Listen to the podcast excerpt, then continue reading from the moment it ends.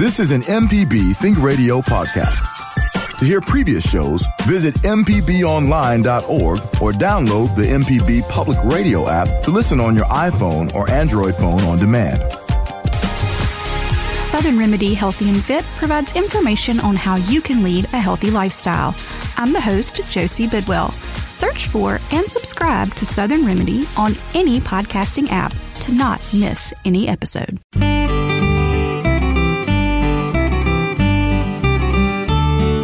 From MPB Think Radio, this is Creature Comforts. It's the show all about your animals and the animals around you. Kevin Farrell here with Dr. Troy Majure, veterinarian at the Animal Medical Center in Jackson, and Libby Hartfield, retired director of the Mississippi Museum of Natural Science. With Halloween approaching us in the coming days, our featured creature for today can be seen in decorations in homes and yards across the state. We're talking, of course, about a bat. So today we'll welcome back Katelin Cross, conservation biologist from the Museum of Natural Science, to talk about the role of the bat in our ecosystem, answer any questions that you might have about these winged mammals, and share even more details about these not so frightful creatures. You can email the show by sending it to animals at mpbonline.org.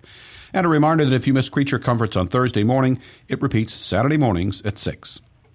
So, good morning, Libby. Let's uh, start with you as we usually do. What are you seeing around your yard these days? Well, I was just telling Katelin, I went out. Mike, sorry, guys. um, I was very relaxed this morning in the studio. Um, I was just telling Katelin I went on the porch this morning and thought, oh no, I don't know what I'm going to talk about on air. and then, uh, so I started listing my birds and I got 13 mostly the usual suspects. Um, but uh, then it turned on Merlin, and um, we've talked about Merlin a little bit. I mm-hmm. guess Merlin qualifies as AI. I noticed this week on Everyday Tech, they referenced us and said we were talking about an AI application. It's a pretty straightforward application, I guess, though. If he's he's got all the maps, so he knows what bird should be where on his computer. There, he is the computer, I guess, Merlin.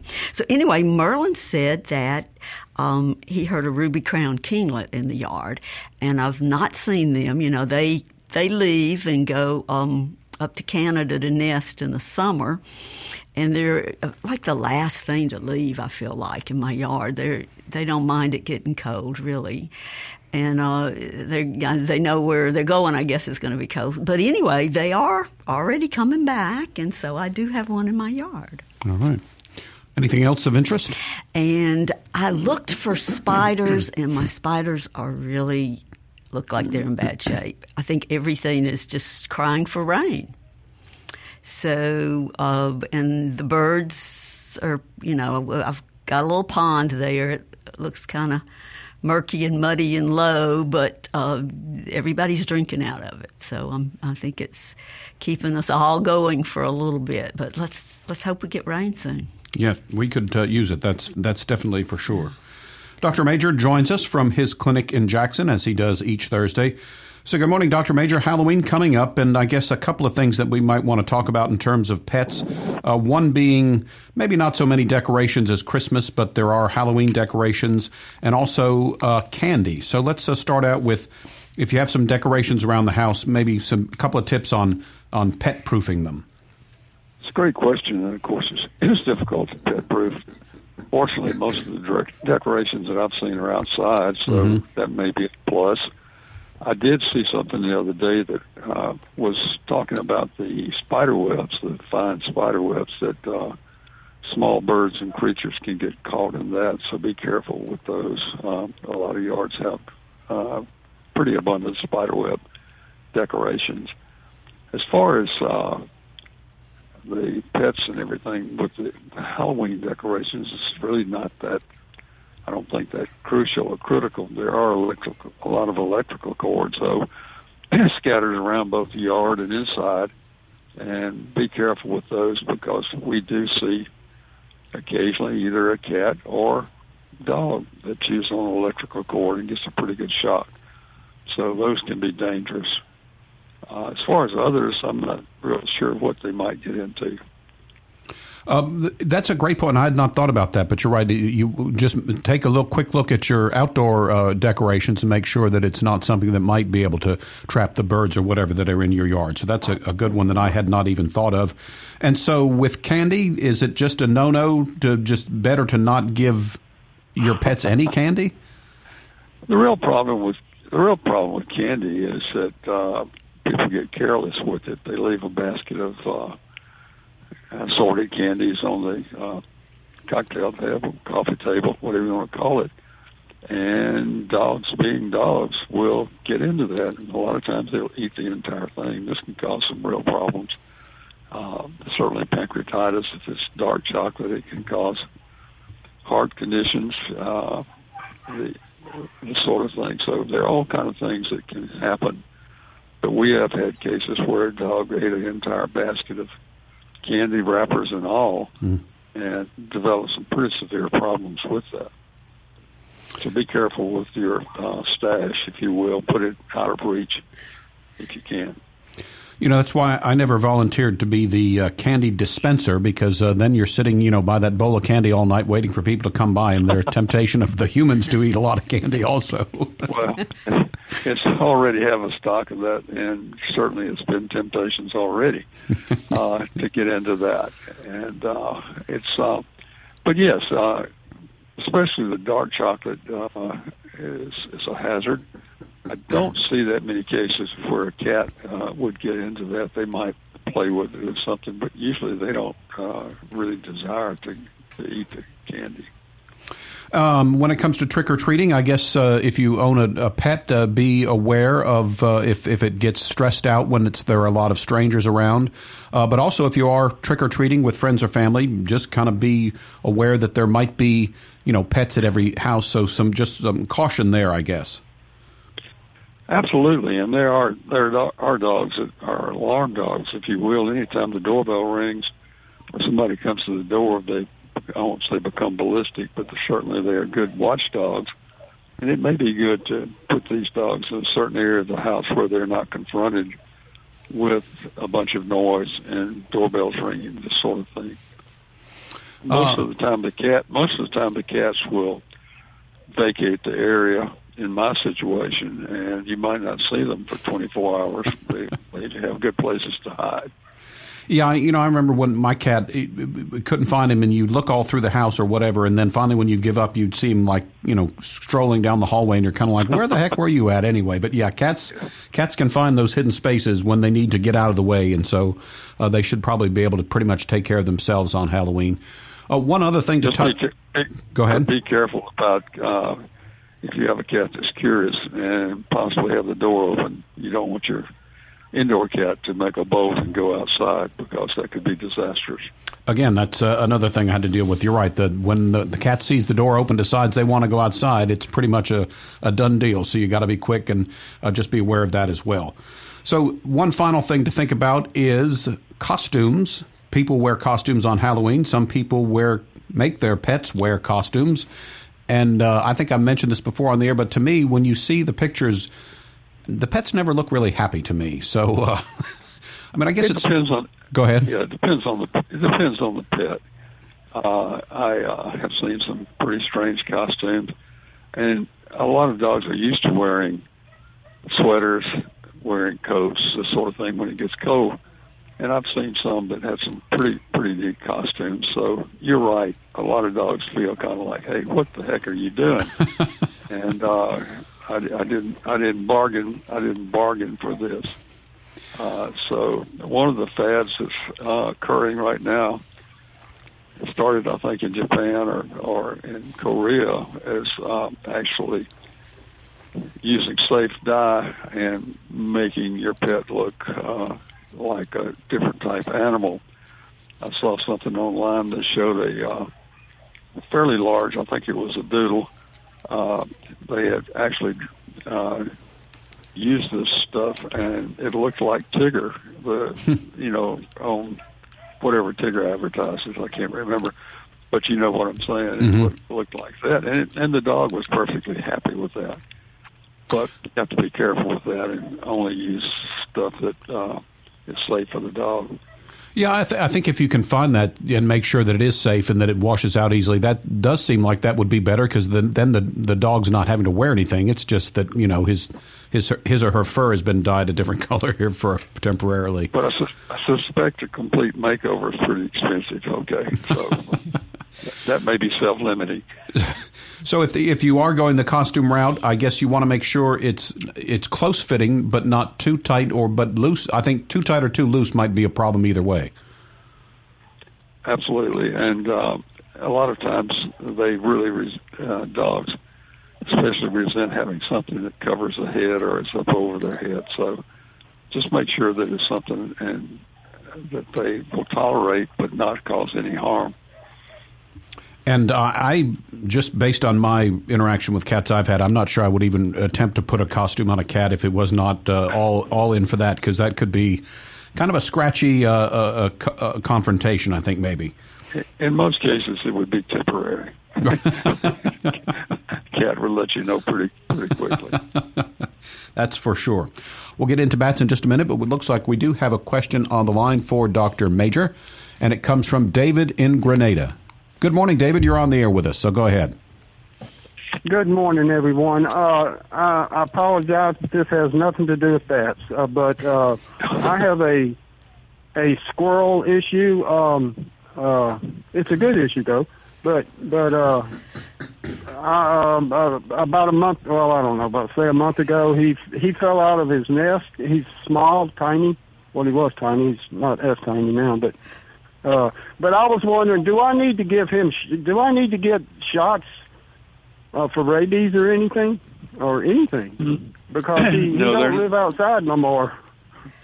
Right, there are no shots that are recommended for the wildlife like that for squirrels, and uh, I have, you know, dealt with squirrels over the years for a lot. Uh, at some point, they like to climb up to the highest places, whether that's on your head or somewhere else and usually somebody will get bitten at some time or another.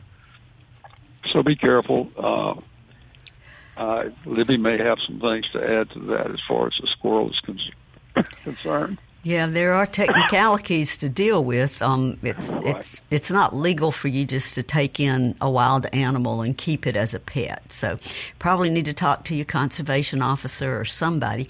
Now, I have um, I know my father-in-law had rehabbed squirrels years ago, and he could transition them to outdoors. He, he really was able to do that. I I think kind of what he did was be there for them when um, you know, when they need you because they, they haven't learned what squirrels need to learn, but they can they can learn to be a, a, wild squirrel again.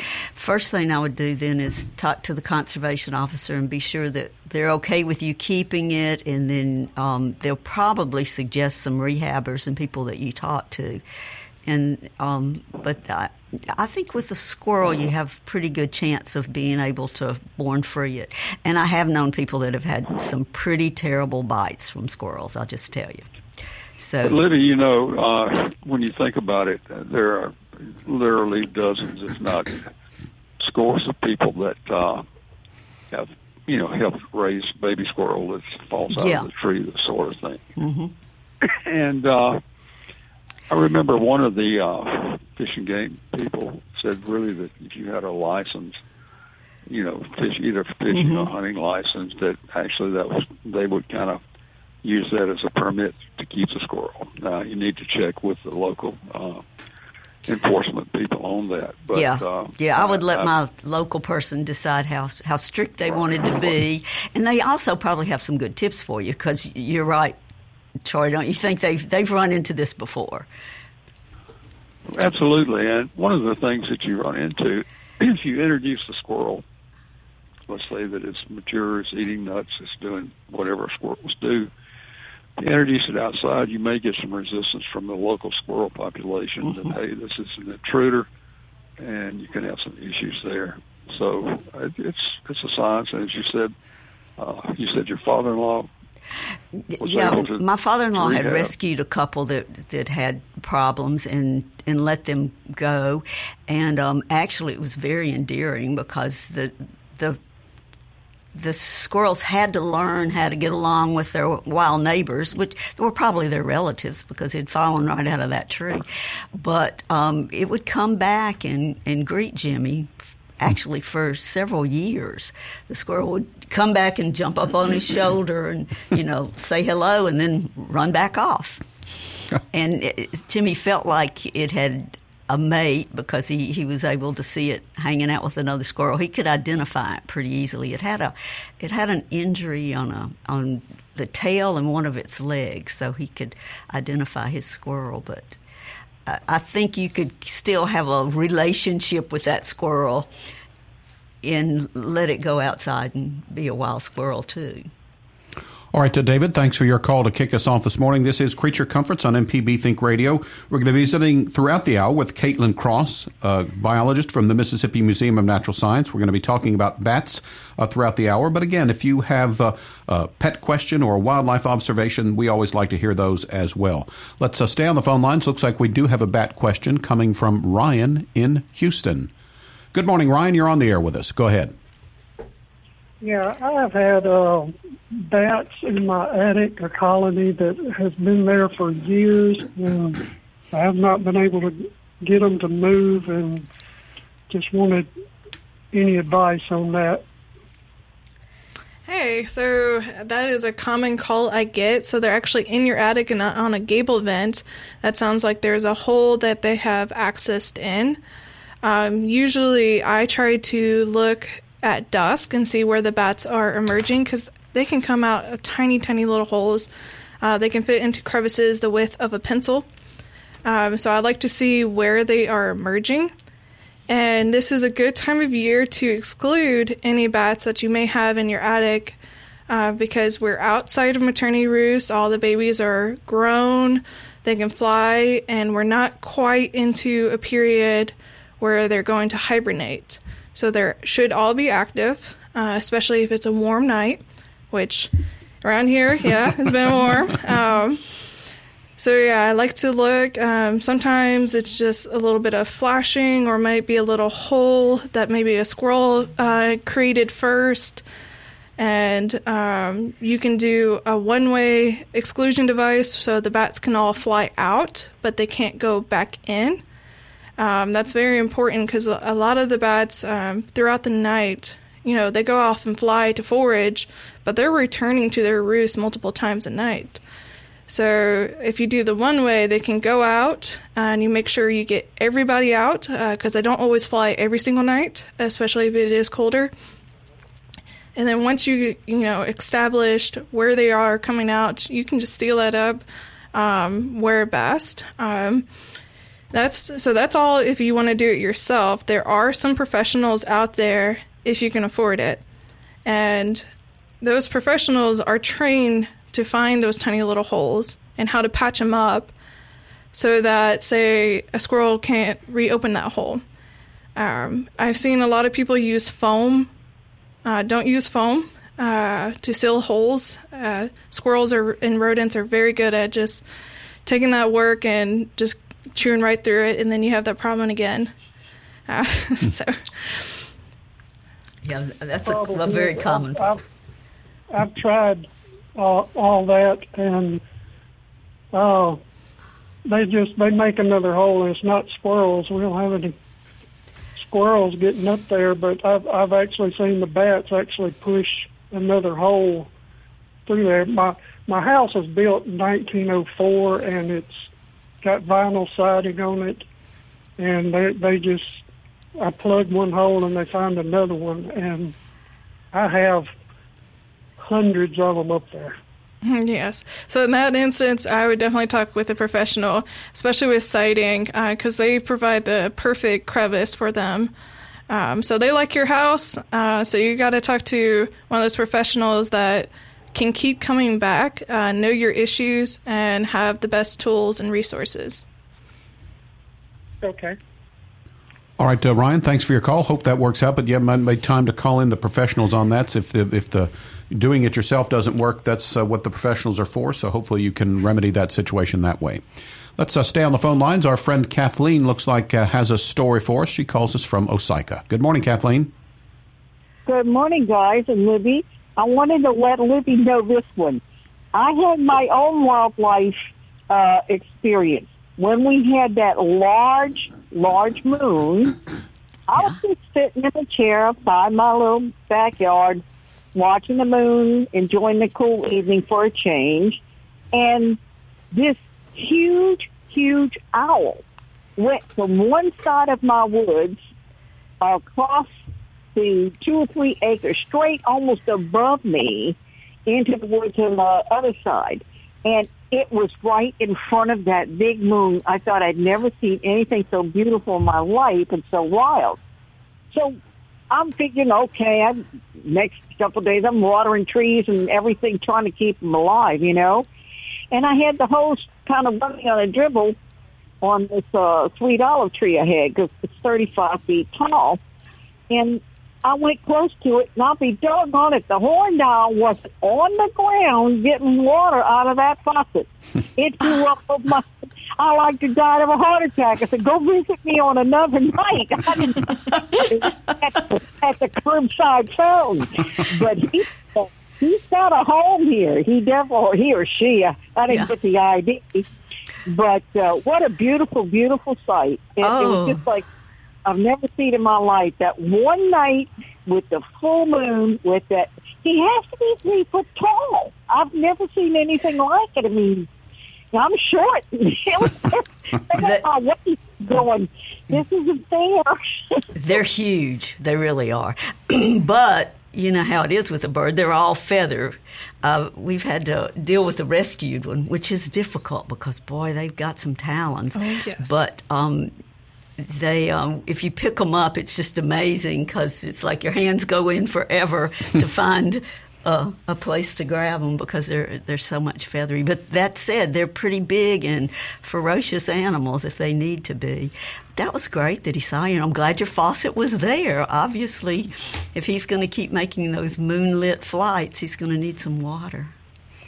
All I think he was following the other birds there and found them at the faucet, and that's what he how he found Well, it. yeah, he's not above getting a snack from wherever he can get it. Yeah. All right, uh, Kathleen, Uh-huh. good to hear from you this morning. This is Creature Comforts on MPB Think Radio. We'll be visiting with this hour with our current bat expert, Katelin Cross from the Mississippi Museum of Natural Science. Katelin, good to have you back on the show. If you would tell us a little bit about your background and how you got interested in bats.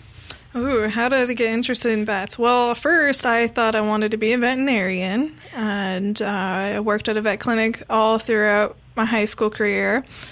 And then I went off to college, and I was pursuing the vet degree, but I was also wildlife. And then I decided, you know, I really like wildlife. It was really cool at Mississippi State.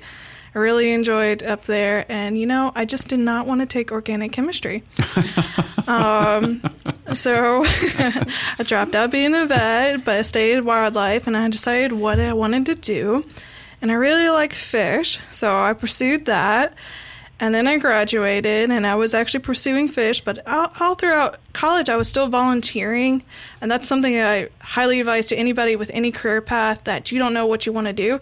Volunteer with them and get that real world experience because you might find, uh, you know, that's not for me. Because, yeah, I went back to my vet clinic, and that was another thing. No, I don't think I want to do that. Uh, so I volunteered with the bat biologist Kathy Shelton uh, all throughout my undergrad and graduated and I was applying for jobs, which was rough, but she had a position open. She already liked me, and I was like, you know what? Yeah, I could do this. I could do this. I could work with bats.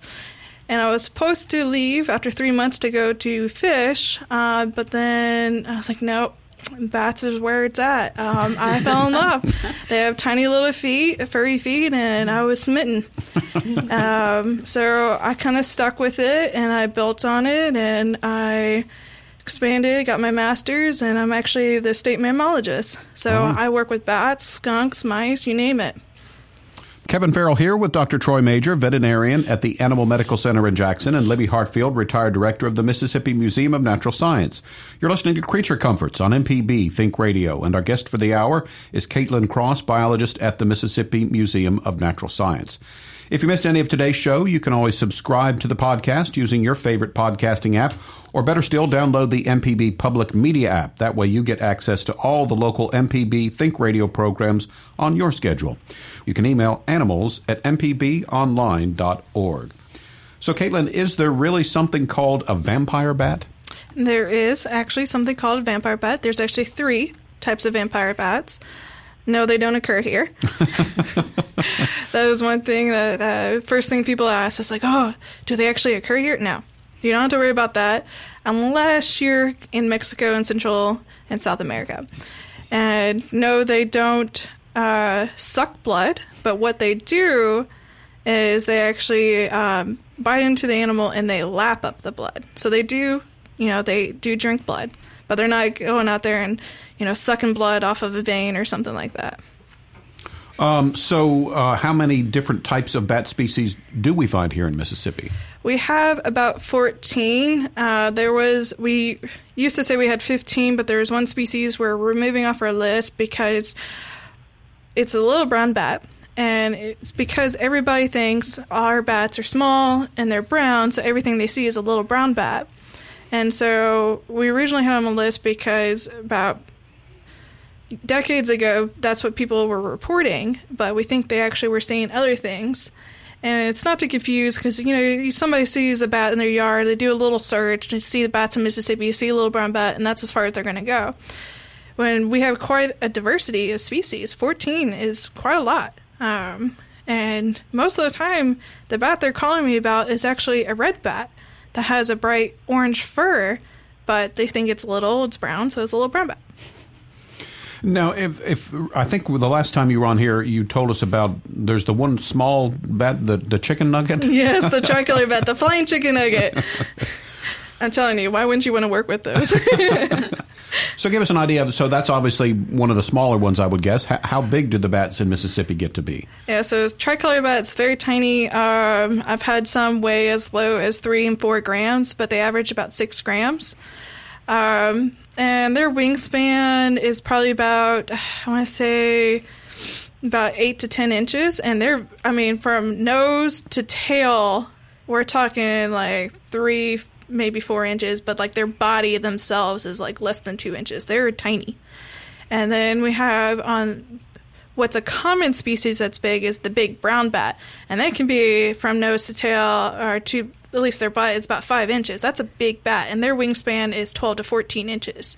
And that's what a lot of people see flying around. Um, the light fixtures at night, the street lights, they like to forage around there, easy picking for bugs. Um, and then a little bit bigger than that is the hoary bat, which is not common here. Um, they're a large migratory species and they amass a lot of fat on their body because of the migration. So they're much bigger than the big brown, but we don't really see them down here. You get a few records every now and then, um, and you can even get them in urban environments. We had one pop up in Belhaven a few years ago, but we just really don't see them.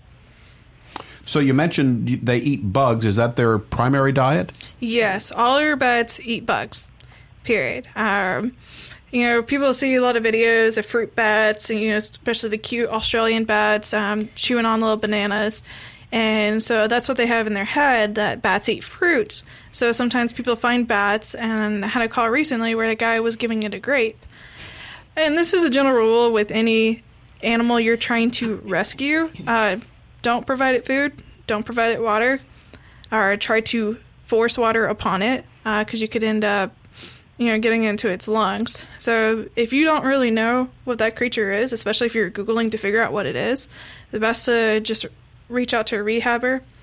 Uh, because giving an animal the wrong kind of food, like that bat giving it a grape, that's a really sugary thing that they're not used to having. And that can actually turn a healthy bat sick. So all our bats eat insects. Um, we have some that specialize in moths, some that prefer the big beetles. The big brown bats have big teeth for big beetles, uh, getting through all those carapace. And then they do eat mosquitoes, but mosquitoes are tiny and not very nutrient rich. So they're looking for a lot of moths and all the night flying insects. Um, are blind? Are bats really blind? No, they're not going to have. Um, our bats here aren't going to have like the best vision, but they are not blind But the thought is uh, because they use a different way to see at night that they are blind, but they're really not. They can see you. Um, and their echolocation is really great. I mean, they're processing information and moving around, and I mean, their tiny little brains are working overdrive. Um, so they're not actually blind. They have really good eyesight. And are they exclusively nocturnal? All our bats are. Not to say that you won't see one flying in a day, especially if it got disturbed. Um, especially a lot of our tree roosting species, uh, cardinals and blue jays like to harass them, so you might see one flying during the day, but that is abnormal. They are primarily nocturnal. Um, I mentioned a couple weeks ago on the air. I'd recently gone to the Memphis Zoo, and they have a great uh, exhibit that for the nocturnal animals, where you go in there and it's dark. And I remember there were a, a number of bats in there. So, um, hey, we have got a caller on the line that wants to talk about bats. So let's say good morning to Linda, calling in from Edwards. Go ahead, Linda. You're on the air. Good morning. Wow, I'm so excited. So my question is, my neighbor built a bat house and you know he hung it up high. He figured out to do it. But is there anything we can do to help attract the bats to it? No, um, some people thought that putting guano, you know, the bat's guano would attract them, but it really doesn't. Um, the rule of thumb is if they need that, they'll use it. You know, if they're not using it, it's because they have enough trees nearby or suitable areas. So I usually only use a bat house if like you have bats already in your attic and you're excluding them, but you want to keep them in the area. So you're removing them from an artificial habitat and hopefully that they would move into the bat house. But bats are going to do what they want to do. I mean, you can build a house correctly, multi chamber, hang it up right, uh, facing the right way, painted the right way, and the bats aren't using it. And it's because they have what they need. Uh, so, yeah, there's no scent lure that would attract them. And even if you like removed a colony and put them in the bat house, they like to fly right off. I've done several, I have bat houses out at the museum trails. I have them in perfect locations. I'm following the best advice. Uh, but the bats aren't using them because I have enough trees out there for them. Okay, well, yeah, we have lots of trees. Well, thank you so much, and I really enjoy the program. Thank you, Linda, for your call. This is Creature Comforts on MPB Think Radio. If you'd like to join the conversation like Linda did, you can always send us an email to animals at mpbonline.org. So, Katelin, another thing I guess I probably referencing, you know, movies and TV and that sort of thing is the idea that bats hang upside down when they sleep. Is that correct? Yes, they do. And that is.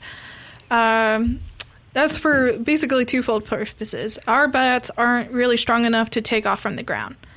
Um, so if they get stranded on the ground, usually they need to find something and climb up to leave. Uh, you know, get high enough to generate lift. So if they're already hanging upside down, all they have to do is fall. and another thing is, while they're hanging upside down, they're seeing what's below them. So say a predator, a raccoon comes by, they can see it, and they're already in position to quickly leave. And are bats social creatures? Yes, yes, they are. We have some that are solitary that will roost by themselves, but then you have like the Mexican free-tailed bat. If you go down to San Antonio, Texas, at Bracken Cave, there's 15 million oh, wow. of those in that cave. That is the largest roost in the world. And when you emerge you can actually see it on the Doppler radar. There's just that many bats. We don't have a colony, of course, to that uh, in Mississippi. I think I would have learned about it by now, but we do have several uh, thousand, and one cave uh, reports close to 10,000 in the summer. Let's uh, go back to the phone lines. Next, we're going to go off to Franklin County. Melanie has called in today. Good morning. You're on the air with us. Go ahead. Yes, sir. I've got uh, a question for both of your uh, specialists. Rabies and bats. A few years ago, Starkville, there was a kitten that had rabies. As I understand, bats, brown bat is the number one source of rabies. Is that a correct statement? So I'm going to take that call. So that, if I remember correctly, that was traced back. That kitten got a hold of a free-tail bat, and yes, our bats do carry rabies. It's the only rabies vectors we have in the state but it's still at a very low percentage. So nationwide, it's less than 1%. In Mississippi, we're averaging about 2% that's reported to our health department, but those are usually biased. Those are the ones that are brought in that are most likely to have it. But that's still a very low number. So, that being said, anytime you see a bat, you're never supposed to handle it um, barehanded. And I have my pre exposure shots. Anybody that handles bats, whether it's a rehabber, a biologist, um, even some of our conservation officers, they have to have their pre exposure rabies shot. Okay. Excellent answer. Thank you. Thanks. Have a good day. Thanks, Melanie, for your call. Uh, and Dr. May, just a reminder, you know, pets uh, need to be, uh, I guess by law, vaccinated against uh, rabies every year. So that's always something you need to do on their annual checkup. Is that right? That's correct. And uh, the, you know, cats being cats, if there's a bat fluttering on the ground, they're going to paw at it. They're going to play with it if they, you know, and that's probably how this kitten or cat uh, got bitten that we were talking about is either Starkville or Columbus. And they did DNA test on that, and actually it was from a bat.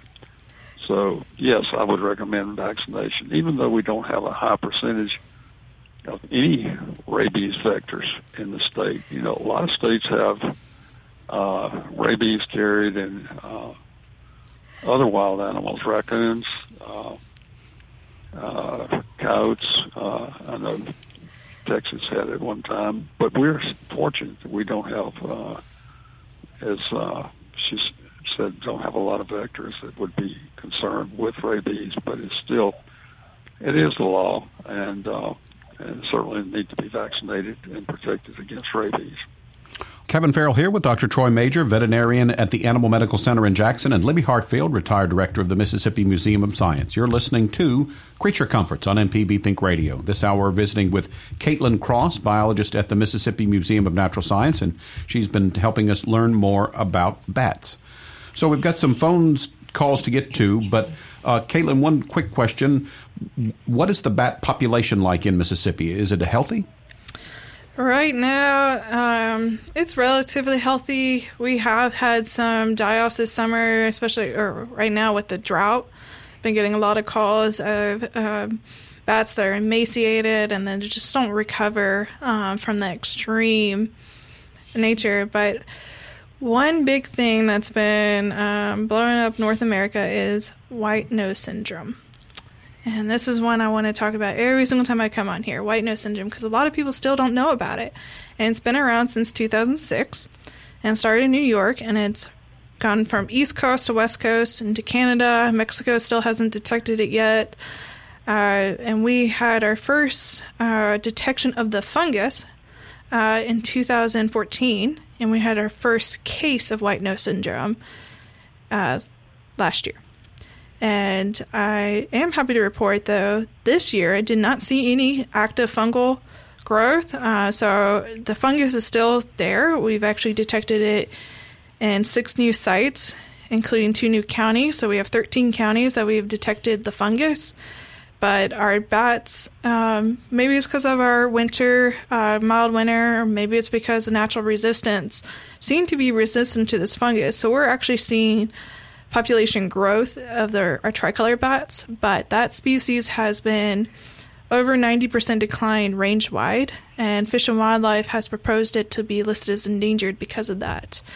So, fingers crossed that down here we keep flourishing because you go to, I mean, just Tennessee and north, it's not so great. Hmm. Just to be sure, nobody, no other species gets, or no other group of animals gets white nose syndrome. Nose syndrome do Mm-mm. It is a bat only uh, fungal disease. So Back to the phone lines we go for a couple of calls. We'll start in Memphis. Derwin has called in today. Good morning. You're on the air with us, so go ahead. Good morning. Good morning, radio personality and uh, the doctors and the aficionados with the bat. This is a question for Miss Katelin. Um, as a as a kid, as a as a child, at nine, ten years old, I used to notice these birds, as you mentioned, flying around the light poles, and and I used to, my friends and I, I said, look, I think they're bad, and and you answered my question on that. I had to get that in there. because I just noticed how they would fly. Right, I noticed how their their fly, flying pattern would be different from a, a, reg, a different a, a, regular bird. Um, at first, I thought maybe it was a swallow, you know, because they're very swift as well, right? Mm-hmm. A little faster, right? But it had a different type of, like a, I guess, a hesitant type of flying, jerky, jerky kind of pattern of flying. But this is why I call at my house. If I'm in the yard, I, I, there are times I will see, and it's normally at dusk um, when it's close to dark, and this little flying little whatever. I, I like I told uh, the radio personality, I, I told I thought it was made of flying squirrel. But when he hit the trunk of the tree about twenty feet above my head, I I have my flashlight on me and I pointed on him. He'll, the little animal was going on the other side. You know, he, I guess kind of shy like. I never could get a good view of it.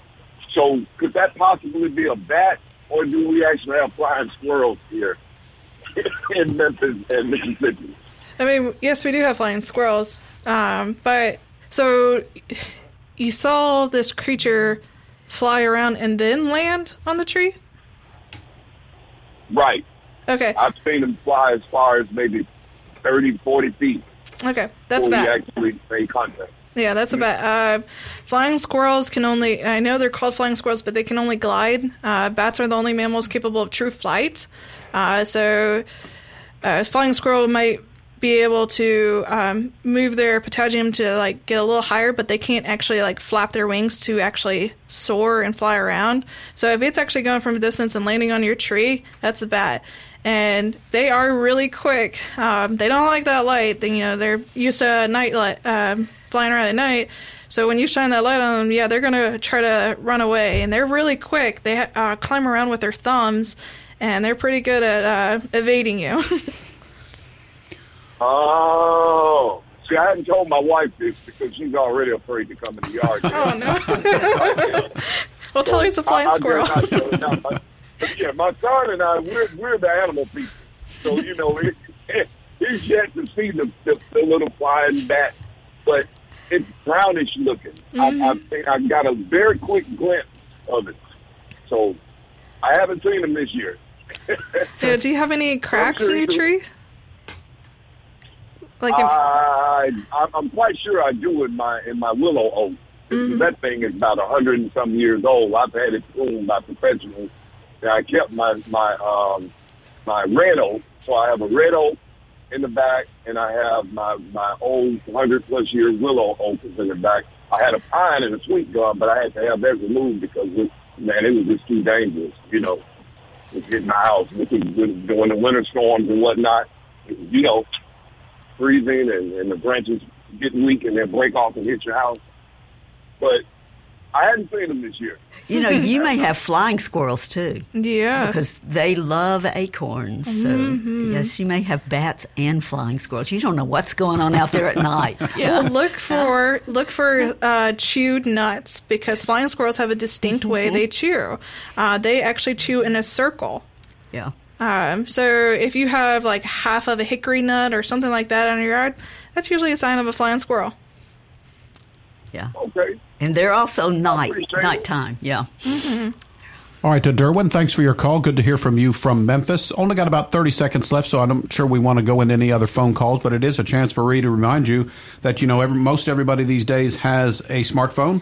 So if you're out uh, enjoying Mississippi's nature and you see something that you don't know what it is, if you can grab your smartphone out and take a quick picture because a lot of times you see something and by the time you get your phone out, it's gone. But if you snap a picture and want to know what it is, email animals at mpbonline.org and Libby is very good at helping you figure out what exactly that is.